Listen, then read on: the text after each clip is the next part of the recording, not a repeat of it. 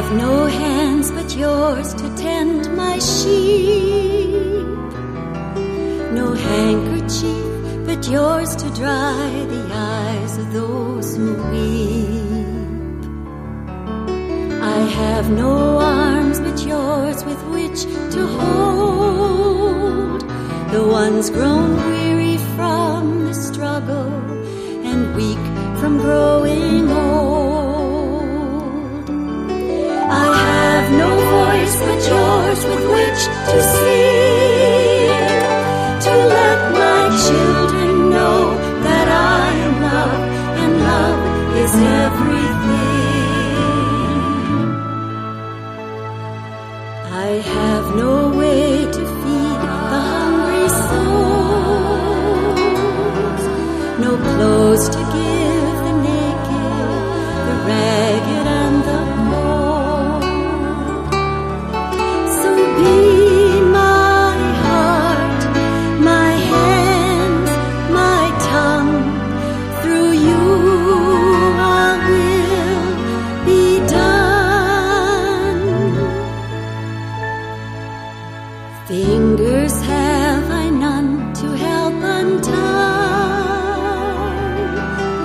tangled knots and twisted chains that strangle fearful minds. Welcome to Spirit in Action. My name is Mark Helpsmeet. Each week, I'll be bringing you stories of people living lives of fruitful service, of peace, community, compassion, creative action, and progressive efforts. I'll be tracing the spiritual roots that support and nourish them in their service. Above all, I'll seek out light, love, and helping hands being shared between our many neighbors on this planet, hoping to inspire and encourage you to sink deep roots and produce sacred fruit in your own life. I have no way to open people's eyes except that you will show them how to trust the inner light. Tom Walz may be the tireless force behind Iowa City's alternative cultural experience, Uptown Bill's Small Mall, but the work of the mall is the legacy of an amazing mentally retarded man, Bill Sackter. Because of his experience with Bill, Tom found his life's work, helping people with disabilities own and run their own businesses. Tom's life has been fruitful and full of service, inspired by the Catholic teachings of his childhood. He was a Peace Corps director in Central America, taught social work at the university, and is a Gandhi scholar. But it is no exaggeration to say that his friendship with Bill Sackter changed the lives of Tom and many others. Bill entered the Faribault Institution for Epileptics and Idiots at the age of seven and spent 45 years there, being released in the mid 1960s. He so inspired the admiration of those around him that his life became the subject of two award winning movies, garnering both Golden Globe and Emmy Awards, as well as a book by Tom, The Unlikely Celebrity. Tom's retirement at age 74 includes weeks of 70 plus hours of his labor of love with the Extend a Dream Foundation. If you're in Iowa City, you can visit the small mall at 401 South Gilbert Street, and you'll have a delightful time there. Good afternoon, Tom. Welcome to Spirit in Action. Yeah, thank you, Mark. I ran into an article about you and the whole history of Uptown Bill's small mall and the coffee shop and all this. I was so impressed. Tell us about the history of Wild Bill, how you got here. Just give us a background to tell us about this kind of miniature miracle.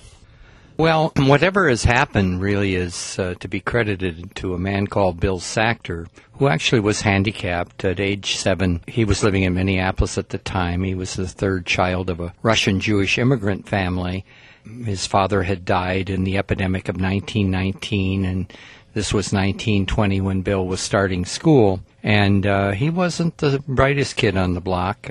He actually had a diagnosis of mental retardation and they saw him as a slow learner and intelligence test had just been invented, so one thing led to another, and they tested him and said, well, you can't stay in regular school, and they had no alternative schools other than state hospitals.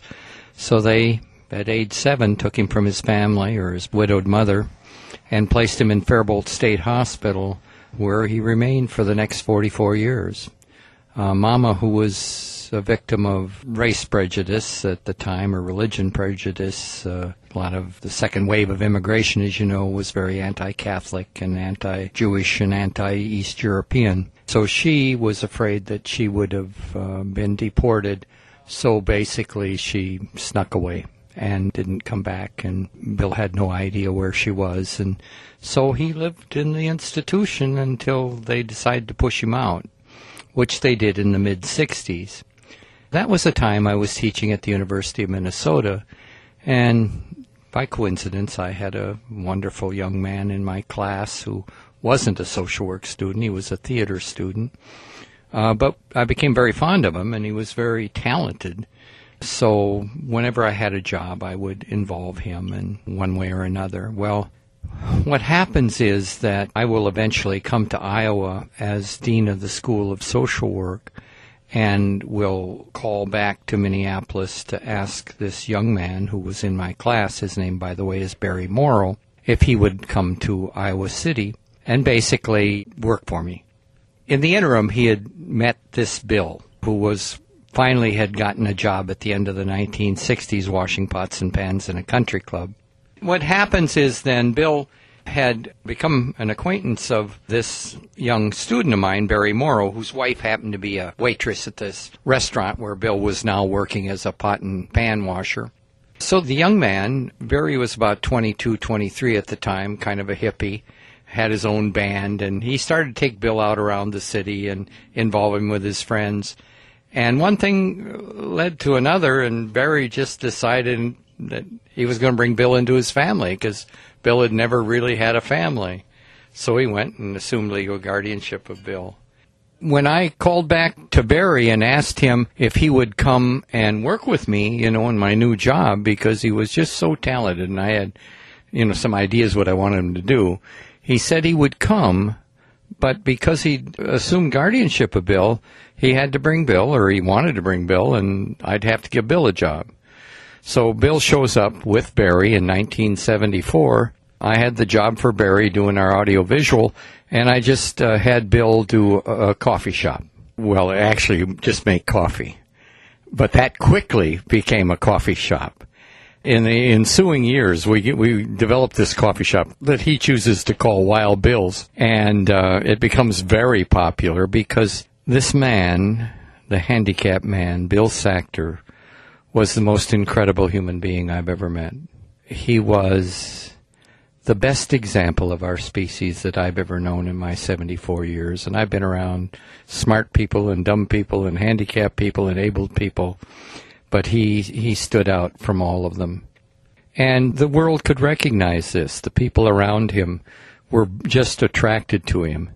And by the end of the 70s, he became virtually legendary in Iowa City.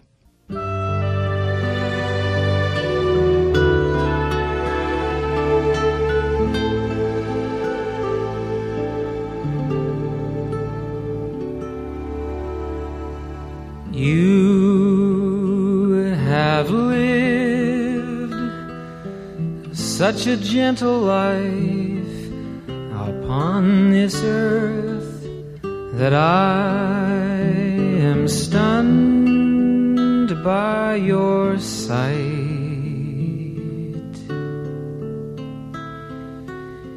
If I could give but a token of the love you have, then I might not be this lonely tonight. Let them have their smug and their cool, confined by fashion and peer. I love you for your courage in this frightened atmosphere. I love you for your courage in this frightened atmosphere.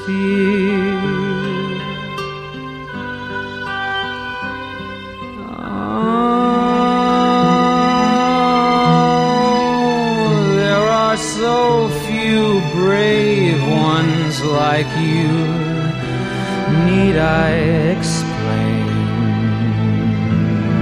Never wondering what to do, what to venture, what to gain, and you have loved uh, in a total way. From flesh to soul, you speak without coy, without pose. Your eyes can see that the emperor has lost his clothes, and what's more, you'll tell the whole world what he stole. Let them have their fad and their fix, confined by fashion and peer. I love you for your courage in this frightened atmosphere. I love you for your courage in this frightened atmosphere.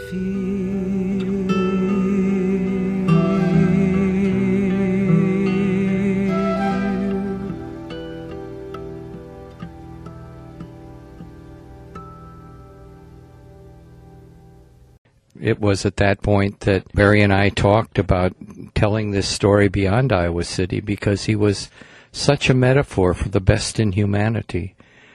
We decided we were going to do a documentary. Can't raise the money. Serendipity steps in. Next thing I know, we're talking to some people from CBS, and Bill's life will eventually be told in two movies a movie in 1981 that becomes the movie of the year, shown to 40 million people on a Saturday night, and another sequel to it in 1983 called Bill on His Own. Well, that's the important seeds. I mean, part of the seed, I think, is you doing social work, you having students that you're nurturing. Obviously, something about the way you nurtured Barry and encouraged him was passed on. So the story doesn't stop with Bill. I think that the story of Bill ends up being seeds for further gifts for the race. If you want to follow serendipity, I'll really uh, share this with you. The legacy of Bill probably is much more interesting than the life of Bill, although the life of Bill was richly beautiful. But Bill affected a lot of people's lives. Well, like myself, I've chosen to work until I die, doing what we'd originally done with Bill, which is to provide employment to a man with a disability and, you know, find him a place where the world could really discover what a great human being he was. When I say the world, I mean a lot of the abled community, which sort of shies away from people with disability. That led to what I'm doing now, running this complicated project sponsored by an organization that we have called Extend the Dream Foundation. But really, we speak of it in terms of Uptown Bill projects, various kinds of Uptown Bill projects. The impact of those projects on a community and on the people that are involved with them is really just very remarkable. And so the legacy has been fun and interesting. But I was going to tell you this way in which all of this works, you know, how these things come back to haunt you a little bit or to make you feel very good about the impact of a mentally retarded man on the world. We had the situation where Bill's movie was to be told, and Barry and I were out there advocating for its telling. Well, the next thing we know, Barry is the screenwriter. And he will write a movie that becomes the movie of the year, and he will become the Emmy Award winning screenwriter of 1981, even though he never wrote anything before in his life. That will lead him to the West Coast and to Hollywood. The next full length feature film that he will write was The Rain Man with Dustin Hoffman, which was a Academy Award winning film, and Barry won an Academy Award for uh, Best Screenwriter. And he's written I know he's written over 30 films, and, you know, half of them have been made. So there's that story. Well, anyway, staying with Barry as screenwriter, when Bill was still alive and we were spending one summer doing a little project educating other, many re- retarded junior high school students how to refinish furniture, because that was one of our avocational interests. And there was a young poet from the Writers' Workshop here, the famous Writers' Workshop, black kid from Waterloo, who kind of got interested in this whole Bill's coffee shop and Bill and everything. This is still back in the 70s. His name was Ray Grant. Ray would join us in teaching those kids that summer, even though he didn't know anything about refinishing furniture. He was funny and interesting to have around. So he kind of falls in love with Bill because everybody did and thought Bill was just the greatest. Well, Bill will die in 1983, uh, about the time of the second movie, and Ray Grant will write two powerful poems to eulogize him at his funeral.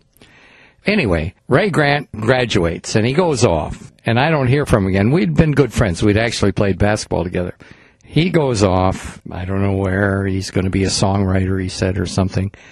And about 10 years later, I hear from him and he tells me that he's become a stand up comedian in Atlanta, but he's so bad they want to throw him out of town. Well, apparently, what will happen, and I don't know this at the time because I'm at the point where he's not doing well, that he is so bad that he becomes an Atlanta celebrity. And he parlays this into a position of influence in the entertainment world. And so he's able to earn a very good living doing that and gain a lot of attention anyway, I kept in touch with Barry Morrow, the screenwriter, all through these years. And, you know, when I started this project in 2001 of Uptown Bills, you know, we're now moving off the campus into the community and planning to do all kinds of little, we're going to have a mall of businesses owned and operated by people with disability. So I kept in touch with Barry, put him on our board talked to him from time to time, you know, got him to come over, you know, to Iowa City every once in a while and do a little talk as a celebrity and all of that.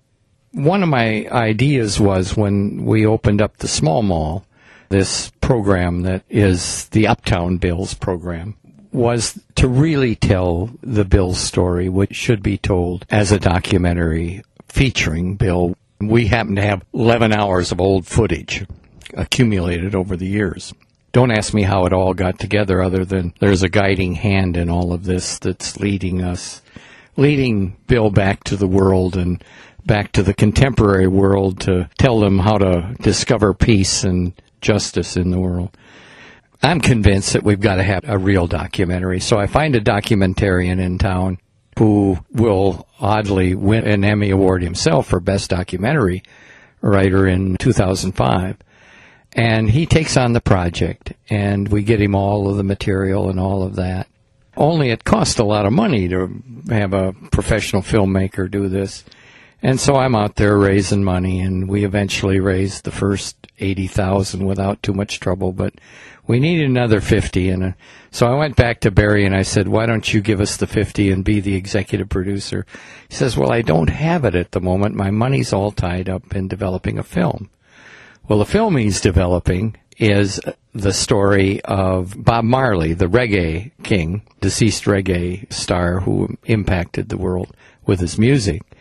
And Barry says, Oh, by the way, my partner in this is Ray Grant. Ray somehow had a connection in Jamaica to, you know, anyway, it's all coming back. I think Barry's going to sell the Bob Marley story. If he does, he's giving us the final $50,000 to finish the film it's serendipity. It's it's it's you know where the legacy just won't quit. It just keeps going and going and going and going. You mentioned the guiding hand. There's a guiding hand leading us to peace and justice. Can you talk a little bit about your roots? I know you went to St. John's up there in Minnesota, as did one of my very good friends in Eau Claire. Well, I'm one of those boring uh, Roman Catholics that really had my taste of it uh, sort of in the catechism side, and it had an impact on me. I don't know, ever since I can remember, my felt my life should be dedicated to service. That's the only thing that made any sense that human beings, if they're alive and healthy, uh, ought to be serving each other and uh, not, you know, sort of pursuing their own little accumulation of wealth and, you know, all that stuff. It just didn't fit my philosophy of life, even as a kid. So St. John's was a natural stepping stone to having that deepened into my head and soul. And, and so, you know, I took my career as a social worker, which supposedly was is to serve people, and I matured in that and had the good fortune to have a lot of things happen to me. You know, lots of opportunities, directing Peace Corps in Honduras and becoming a Gandhi scholar by having a Indian friend of mine naming his last will and testament to dispose of his writings and then end up making trips to India and ending up at a university Gandhi founded and all of that. And, and it all kind of reinforced beliefs. And during one visit to India, I get to see Mother Teresa because this guy used to live in Calcutta. And so I went there and, you know, so these things for a kid from northern Minnesota, a town of 87, this is pretty exotic stuff for me.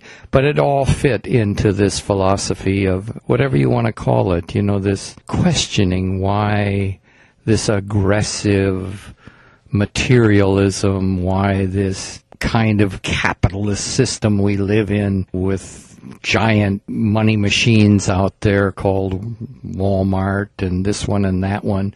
It's a kind of bizarre world in so many ways. And then you load it with the invention of all these arms and spread them around the world when you have all of this crazy religious hatred and jihads and and all of the rest that you sometimes say, is there any hope at all for human beings? And I think back to Bill, and I just said, you know, he's our answer. A simple man who really only wanted to provide a little love and kindness in the world.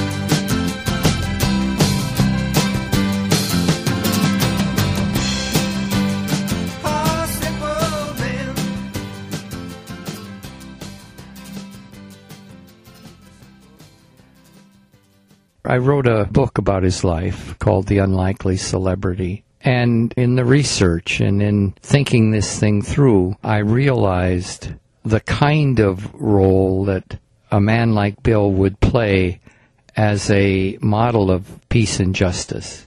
You know, he certainly wasn't somebody with the intelligence to go into the United Nations and, you know, into big peace networks and activists. He was just a man at a primary level who could live his life exemplifying what is a spiritual healthy life for a human being. And, you know, essentially that's what he did. And so my struggle has been, how do we keep that story alive? How do we get it back to this society? You know, I'm so sick of the crap that we see on television and the junk that fills, you know, just playing off purulently off all of the violence and filling the little children with it. You know, it, it just, it's so bizarre.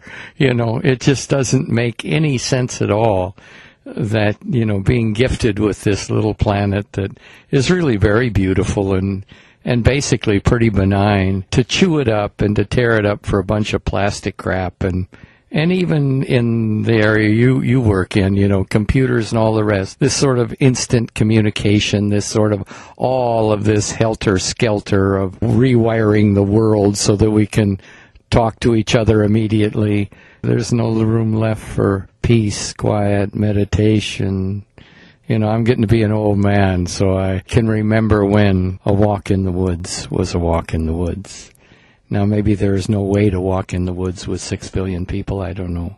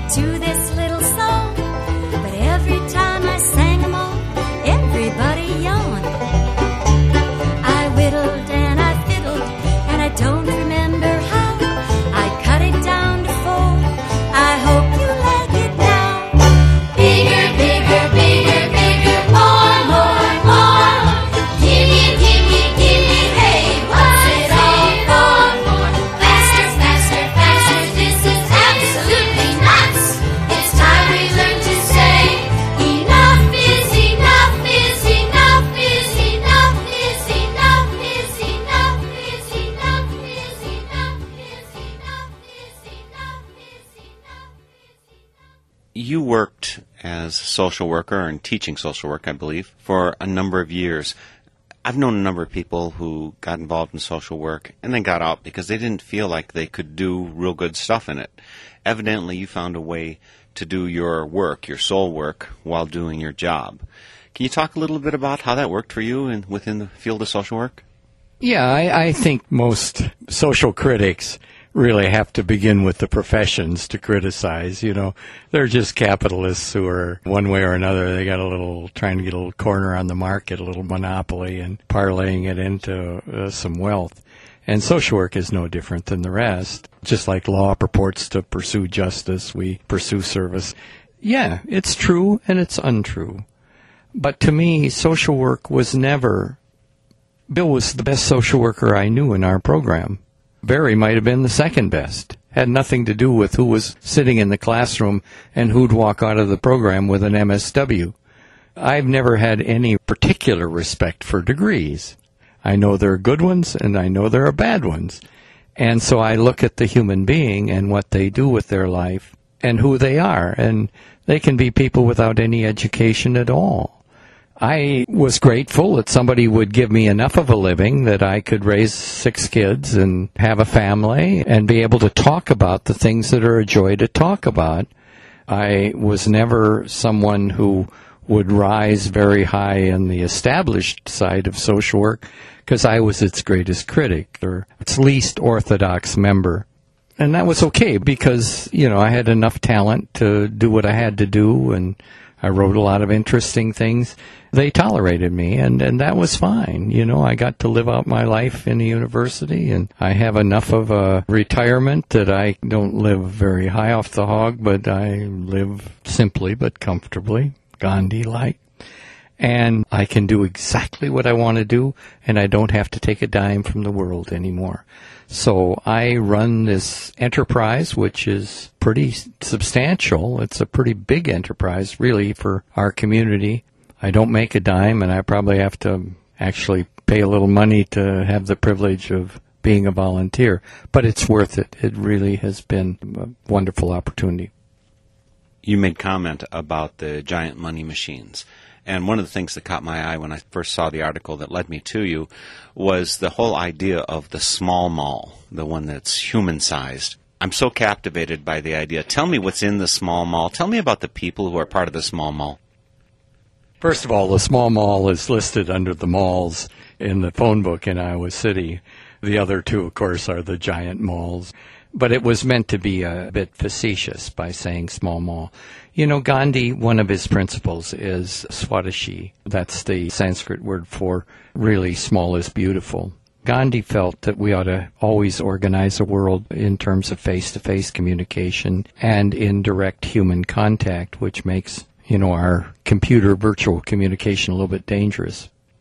As a result of that, it just seemed to me that we needed to demonstrate something to the community. And so this was our version of a mall.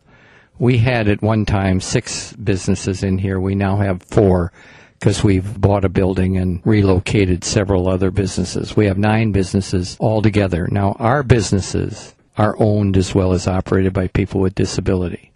And they're, they're really, we're all low income people with disability who've been given an opportunity. The man at the counter in the coffee shop that you got your malted milk from today.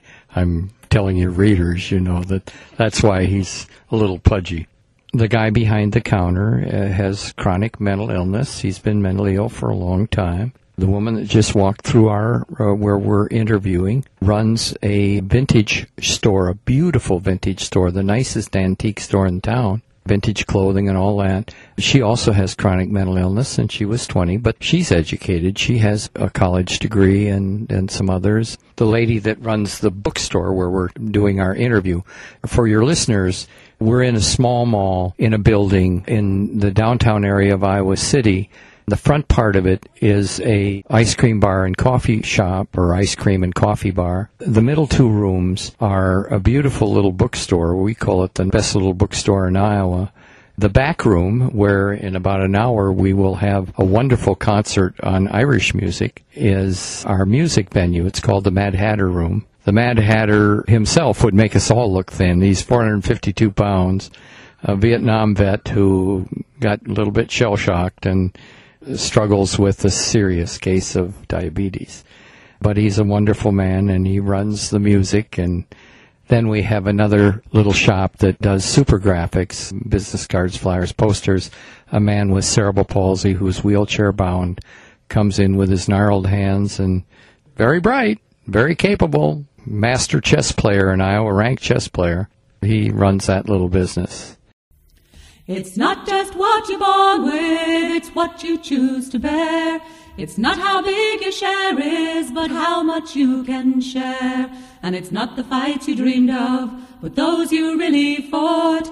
It's not what you've been given, it's what you do with what you've got. You must know someone like him. He was tall and strong and lean, with a body like a greyhound and a mind so sharp and keen. But his heart, just like a laurel, grew twisted round itself, till almost everything he did caused pain to someone else. It's not just what you're born with, it's what you choose to bear. It's not how big your share is, but how much you can share. And it's not the fight you dreamed of, but those you really fought. It's not what you've been given, it's what you do with what you've got.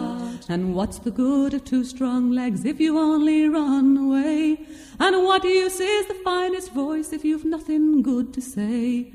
What good is strength and muscle if you only push and shove? And what's the use of two good ears if you can't hear those you love? It's not just what you're born with, it's what you choose to bear. It's not how big your share is, but how much you can share. And it's not the fight you dreamed of, but those you really fought. It's not what you've been given, it's what you do with what you've got. Between those who use their neighbors and those who use a cane. Between those in constant power and those in constant pain. Between those who run to evil and those who cannot run. Tell me which ones are the cripples and which ones touch the sun. It's not just what you're born with, it's what you choose to bear. It's not how big your share is, but how much you can share. And it's not the fight you dreamed of, but those you really fought.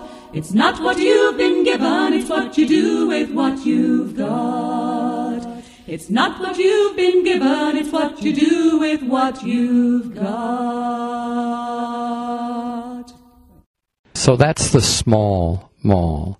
And it is small. It's designed to be accommodating.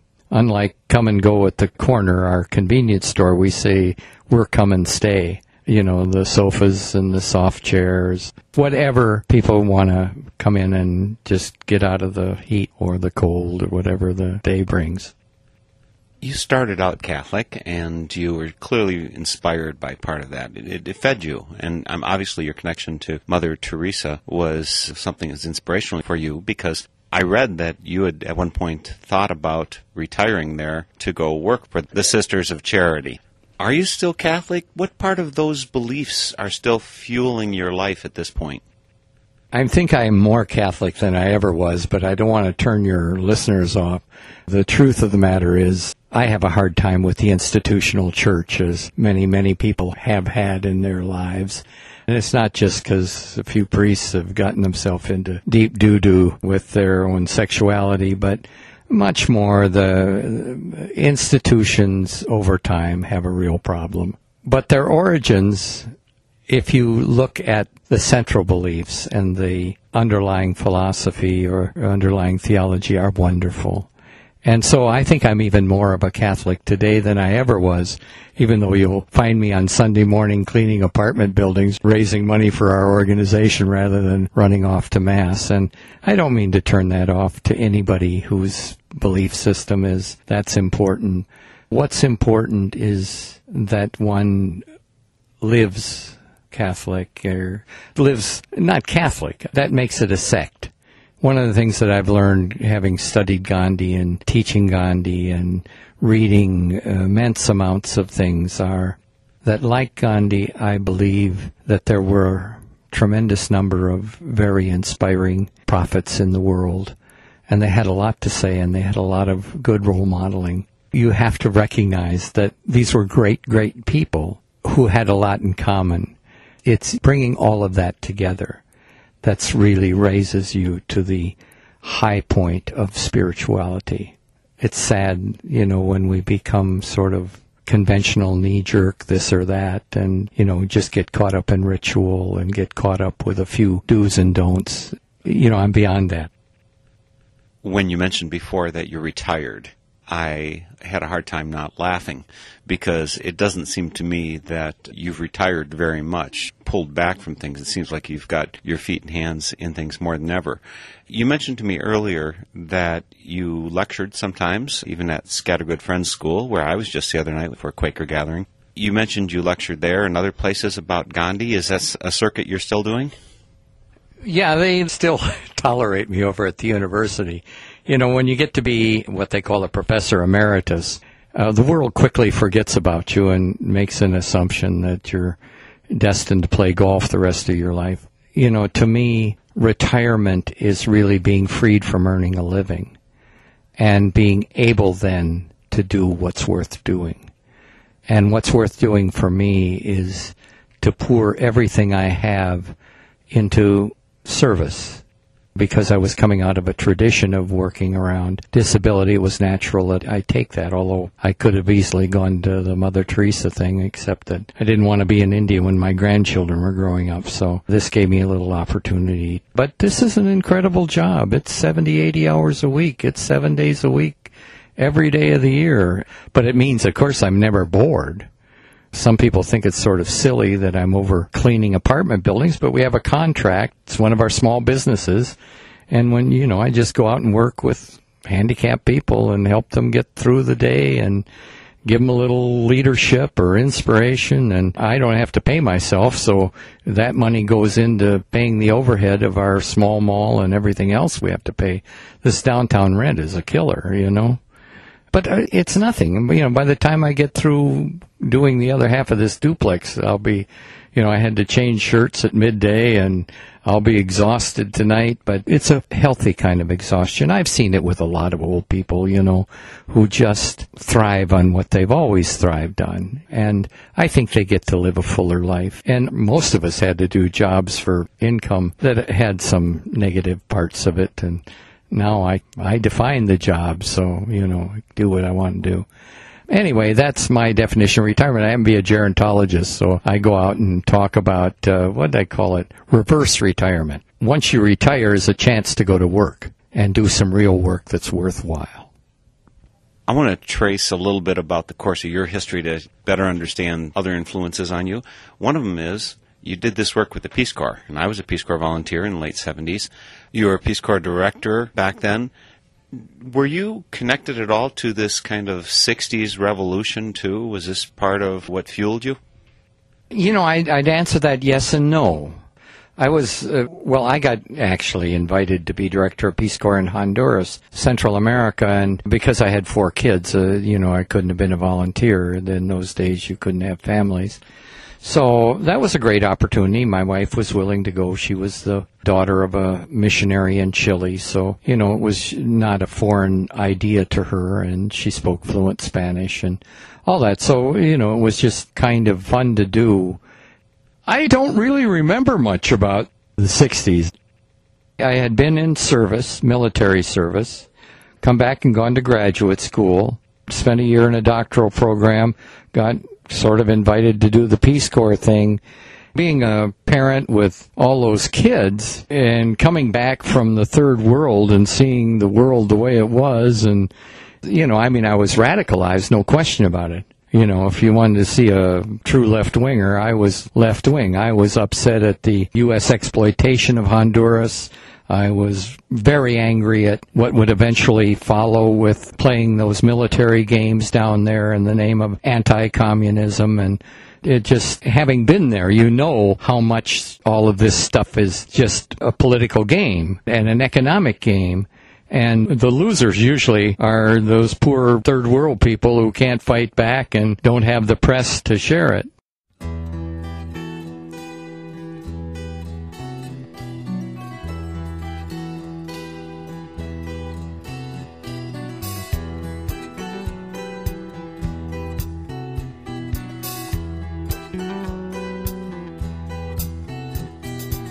Snowing in the valley. Ice chokes the river's mouth, but the air is still and silent in the mountains to the south. And here the fire in the cook stove drives the winter's chill away, while the silent southern sentries pass the watchful hours till day. And from the mountains of Virginia to the hills of Salvador, the mothers and the fathers send their children off to war. And the hand that drove the plow on the trigger in the night, killing other sons and daughters, fighting someone else's fight. No mas, no more, shout the hills of Salvador, echo the mountains of Virginia, we cry out no mas, no more. No mas, no more, shout the hills of Salvador, compañeros, compañeros, we cry out no mas, no more.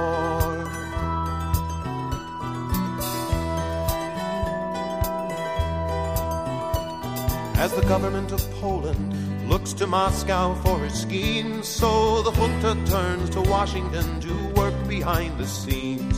While the white hand of the death squads, the rumble of the tanks, keeps the coffee on our tables and the money in our banks. No mas, no more, shout the hills of Salvador, echo the mountains of Virginia, we cry out no more.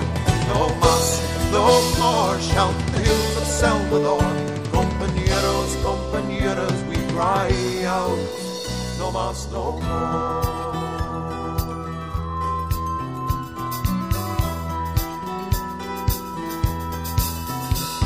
No sword shall turn to plowshares till the land is theirs to plow, till the name is on the ballot that rots in the prison now.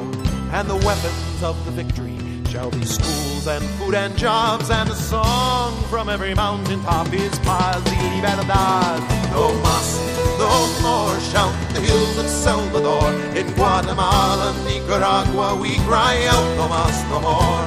No mas, no more, shout the hills of Salvador.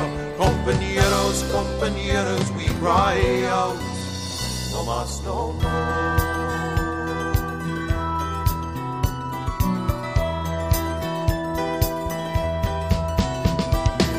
Pretoria, Santiago, Beirut, San Salvador. Our silence buys the battles, let us cry. No mas, no more. No mas, no more.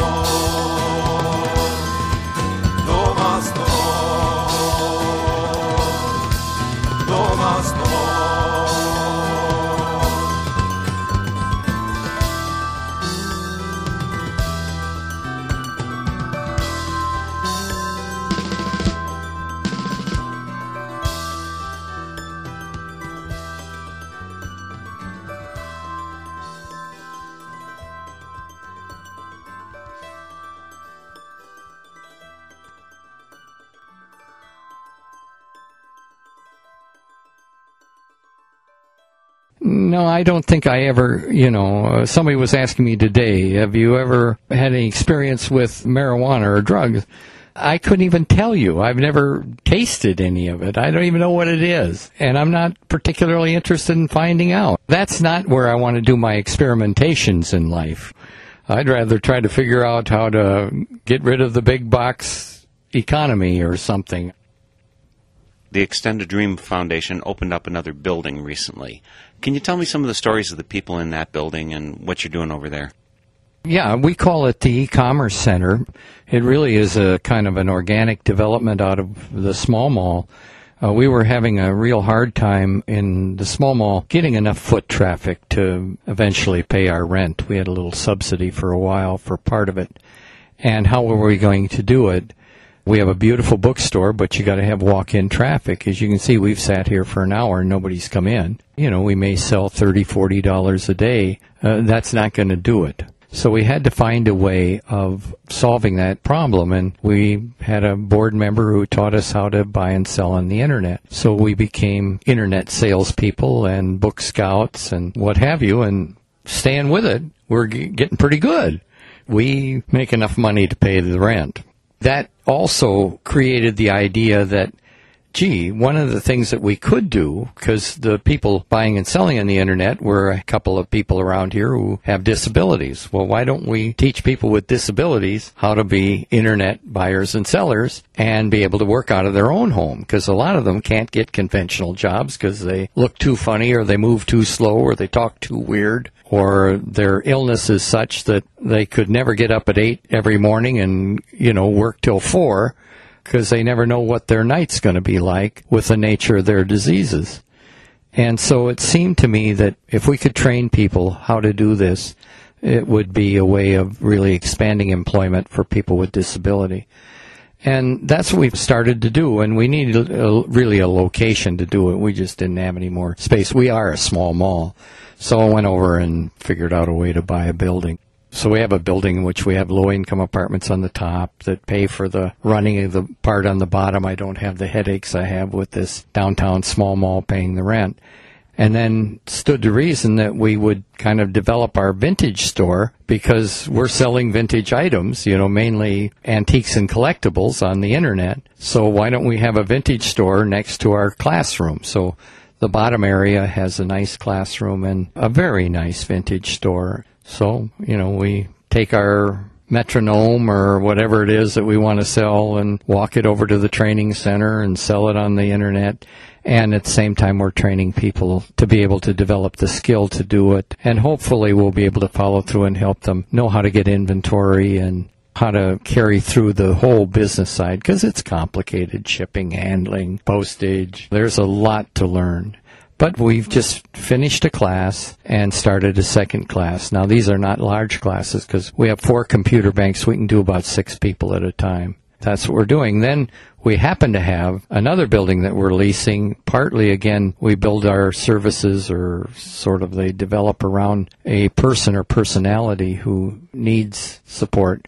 We have a man who fell off a roof, was in a body cast for six, well, actually for years had been the best mason in Iowa City.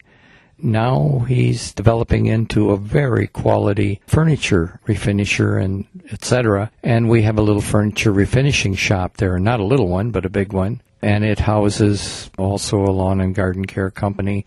And of course, then we do our own antiques that go over to the antique mall, go out on the internet. You know, somebody laughs at me and, and says, well, for a Gandhian, you're a pretty big capitalist, but I guess the purpose is not to just exploit the world and fill the world with junk, but recycle a few products that make sense.